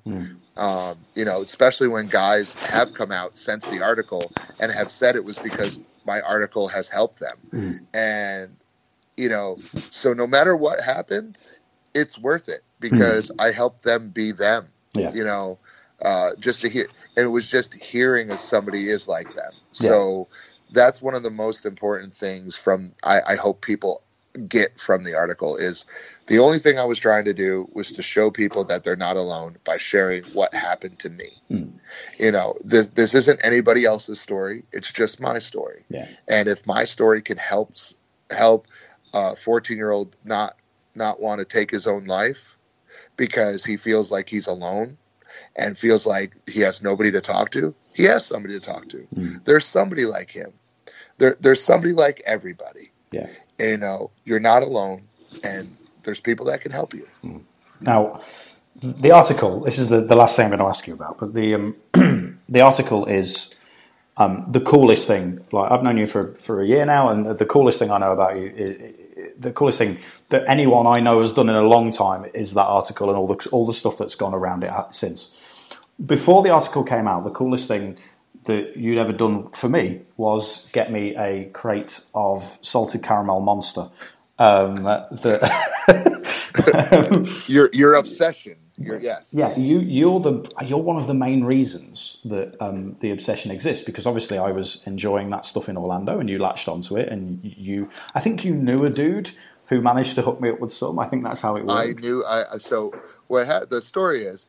You were. Uh, uh, can we say bitching on your podcast about the fact that uh, Monster Energy Drink didn't have your salted caramel yes. uh, energy, which I think is nasty, by the way. But Monster, if you're listening to this podcast, sponsor this poor man because he needs it. But I had a, a a friend that was a rep for Monster Energy Drink, and I asked him, I'm like, hey, so I have I have a friend who ha- has so um, the first batch I sent you Mm. uh, was taken by customs. Yes, it was. And you, yeah, you weren't you and returned to me. uh, so I had to find a way to get your stuff to New, uh, a case of it for you to New York. Mm. The first case I got you, uh, apparently, uh, the the the great empire you live in um, decided that caramel, salted caramel uh, monster drinks are not for the British. Yes. Um, and they they confiscated them. Yes. Um, so I had to find a way to get to you monster salted caramel uh, energy drink, which is still terrible. I have no idea why anybody. First of all, salted caramel is terrible. Period. And I don't know why you would ever think it's not. Oh, it's. Second of all, that as an energy drink, bro. That's the best part of this is all the time while you were telling me you were getting it me, you were reminding me that it was terrible. it's like it, like literally they made it's like they made the worst flavor and the one person that wants it i'm like "Wh- what first of all it's like it's like hey i made this drink it tastes like terrible and it's an energy drink you should drink it and i was like i don't even how did you even walk into a? uh, actually the question's for you when you're in orlando did you just walk into a store and be like, "Damn, that drink looks amazing"? Yeah, dude. Like, there's so many more drinks that I'm like, that looks refreshing. But salted caramel anything doesn't sound refreshing whatsoever. so I don't really drink coffee. Um, like like John and Glenn, the, the other guys behind Progress, do drink a lot of coffee. I don't particularly care for it, but I love salted caramel stuff. And I, you know, the the, the you because you live in Orlando, you probably I don't know if you stayed in the same hotel as everybody when we were in, in Orlando last year, but the WWM No, I, hotel, I was I was lucky enough that I actually lived uh, by the by the venue Oh, at the time. So we, um, the hotel was right next to a 7-Eleven, and um, one night I went into the 7-Eleven in my ludicrous Mustang that I'd hired, so I could feel like a rock star for a few days. And I, I pulled in there and I got some gas, and I went in and I, I, I bought pretzels, which you can you can buy in less frequency in this country than you can in the states. So I bought I bought a load of pretzels. You can't buy. You, You guys have a shortage of pretzels too. they- They're just not as popular here as they are there, and I love pretzels. How are they not popular? They're pretzels. They they just you can find them here, but not like chocolate covered ones and stuff. So you know. Well, next time you book Walter, tell him to bring you a bag of pretzels from Germany. so we um so I got some pretzels and I got I got various other snacks, and then I was looking in the fridge. I was like, I'm going to get myself a can of energy drink for in the morning because I think that it was the uh, the next day was our show. So I looked in in the fridge and saw salty caramel monster, and I um, I waited until the next morning. I drank it and then had two cans of it a day for the rest of my time while I was in America.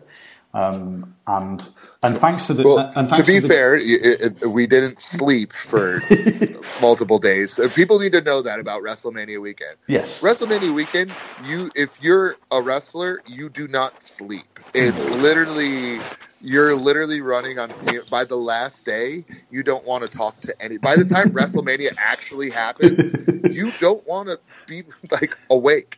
You're like you're so tired that you're like I just want this week to end. I, I so I, I do understand the fact that you were drinking because I was drinking multiple Red Bulls. I if I was ever to get my blood pressure taken by the last day, I swear to God, they would be like, "How are you alive?" Because I was just living off of Red Bulls. it's it's weird in that I don't I don't have caffeine the rest of the time. So people often see me at a progress show with I normally drink uh, Monster Monster Ultra, the, the white sort of carbonated one. So I often I often drink that on show days, and people like progress fans will bring me a can of it if they know that I've just flown in that morning or something. But I caffeine's a thing I use if I've got to drive for four hours or whatever. I don't. I don't get up in the morning like today. I didn't get up with my son and have a cup of coffee. It's like no, I'm not working today, so so no coffee today. Um, but um, but that, that salted caramel stuff and the and the crate that eventually found its way to New York for me, I I was drinking like because I was, I, was, I thought well I'm I'm in the states for a bit, so I'm just going to try and drink as much of this as possible while I'm here. so I ended up drinking like like at least a can a day while I was there, um, and. I offered it to, to John and to Glenn, and both of them were in the, this agreement with you that it's disgusting. But for me, Uh, I agree with them. Thank you. Like, listen to your fr- you know what? Listen to your business partners and friends. They're telling you the right thing to do. You probably should step away from the salted caramel energy drink because it is terrible. It it, it, it will. It's a thing that will never catch on anywhere. There's a reason for that.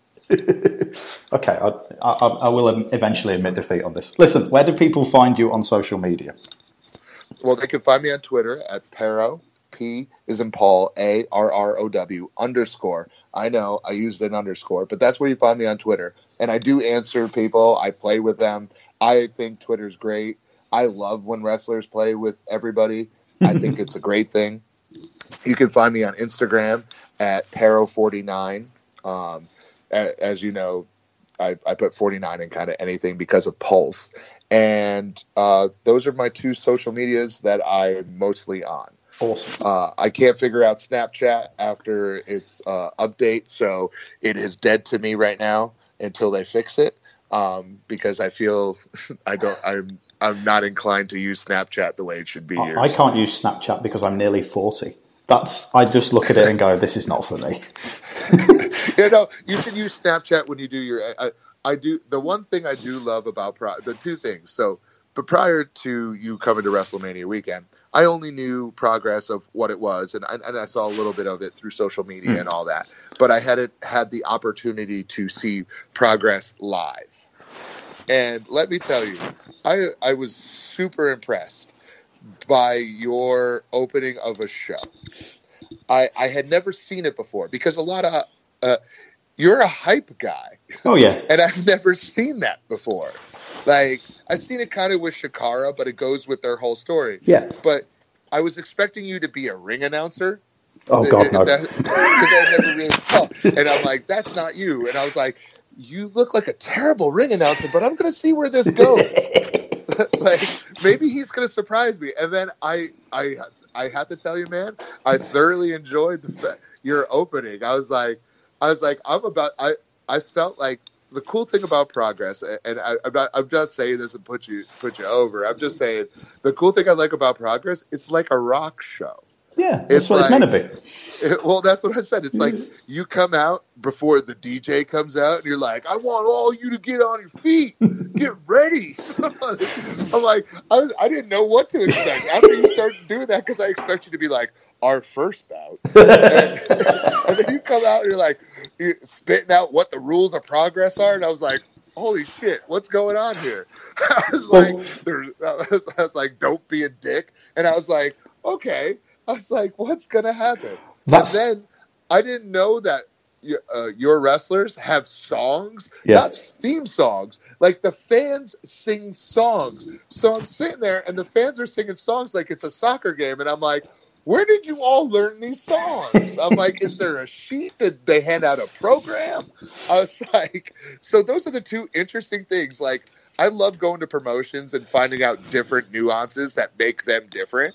And that was the two things that stood out to me about progress and seeing a progress show on WrestleMania weekend was you and I was expecting something totally different. I was like, I was like, because I had taught like like you saw me in a suit, okay, Yeah, yeah. and you didn't know that I was a wrestler to the last day. And you're like, oh my god, this guy's uh, uh, uh, he's on the Evolve show. I, I didn't even know, and I'm like. And then you walk out and you're in the ring, and I'm like, okay, what's gonna happen here? I was like, he he's not dressed to announce a match, so.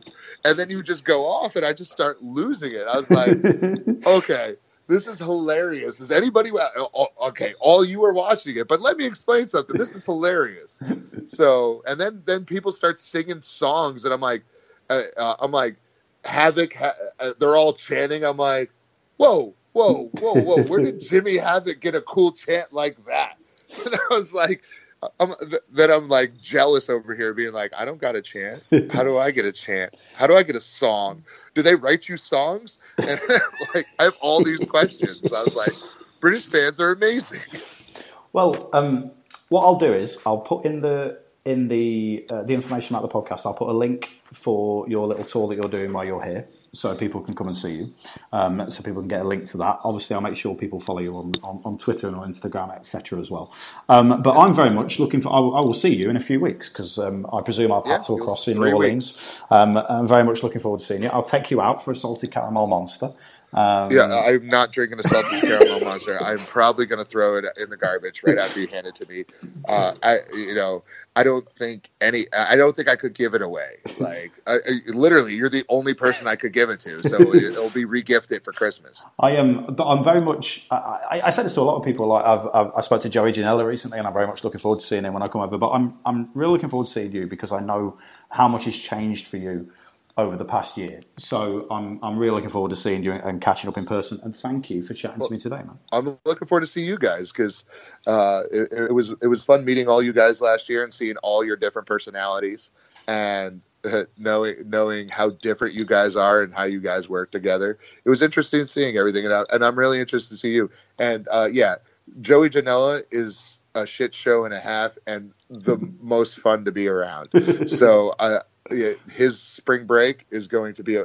You were at the spring break last year. The spring break this year is going to be just as insane. So Yeah, yeah, yeah, it's. I I understand where you want to meet Joey Janela. but no, man, I'm, I'm really looking forward to seeing you. Thank you for chatting to me today, and I'll, I'll see you in three weeks, dude. Thank you so much. Nice one. Thanks, man. That was Parrow. I'm so grateful that we had that awesome chat. If you're listening, Monster, please don't listen to Parrow. Salted caramel Java Monster is the greatest drink in the world. Please send me loads of it. Thanks very much. Um, I'm, again, I'm really grateful uh, to Parrow. I will put up a link in the description of this podcast so you can go along and see Parrow and Jack Sexsmith um, and uh, and their little tour that they're doing in April. Um, also, I'll put the links up to Parrow's uh, Instagram and Twitter feed so you can check him out and follow him on there. He's a genuinely inspiring dude, and I have a feeling that he's going to have a really good year this year. He's a great wrestler too, not just an inspiring guy outside the ring. He's a genuinely good wrestler, and I'm very much looking forward to seeing him in three weeks when we're out in New Orleans. Uh, plugs to close. Uh, everything on the Distraction Pieces Network is awesome. Check it out and support it. Really grateful. JimSmallman.com is my website. JimSmallman.com slash TNJ is where you point new listeners to this podcast. Rate, review, subscribe, do whatever you got to do with your podcast uh, listening platform. Is that the right word? Whatever you got to do to help this podcast out. I'm really grateful whenever you choose to do it, whether you're recommending it, subscribing, leaving a five star review. That's all awesome. ProgressWrestling.com for tickets to all the Progress shows and merchandise, including tickets to 6th and 7th of April in New Orleans, 5th, 6th, and 7th of May at uh, Alexandra Palace in London for Super Strong Style 16 weekend, May the 20th, Victoria Warehouse in Manchester, and September the 30th. Wembley Arena in London. Plus demand-progress.com for all of our shows in the past. There we go, plug's done. Thank you again to Parrow. I'm very much looking forward to seeing him. Go and check him out on all his social media and support him because he's a great guy. And I will see you next week. Even when we're on a budget, we still deserve nice things. Quince is a place to scoop up stunning high-end goods for 50 to 80% less than similar brands. They have buttery soft cashmere sweaters starting at $50, luxurious Italian leather bags, and so much more. Plus, Quince only works with factories that use safe, ethical, and responsible manufacturing. Get the high-end goods you'll love without the high price tag with Quince.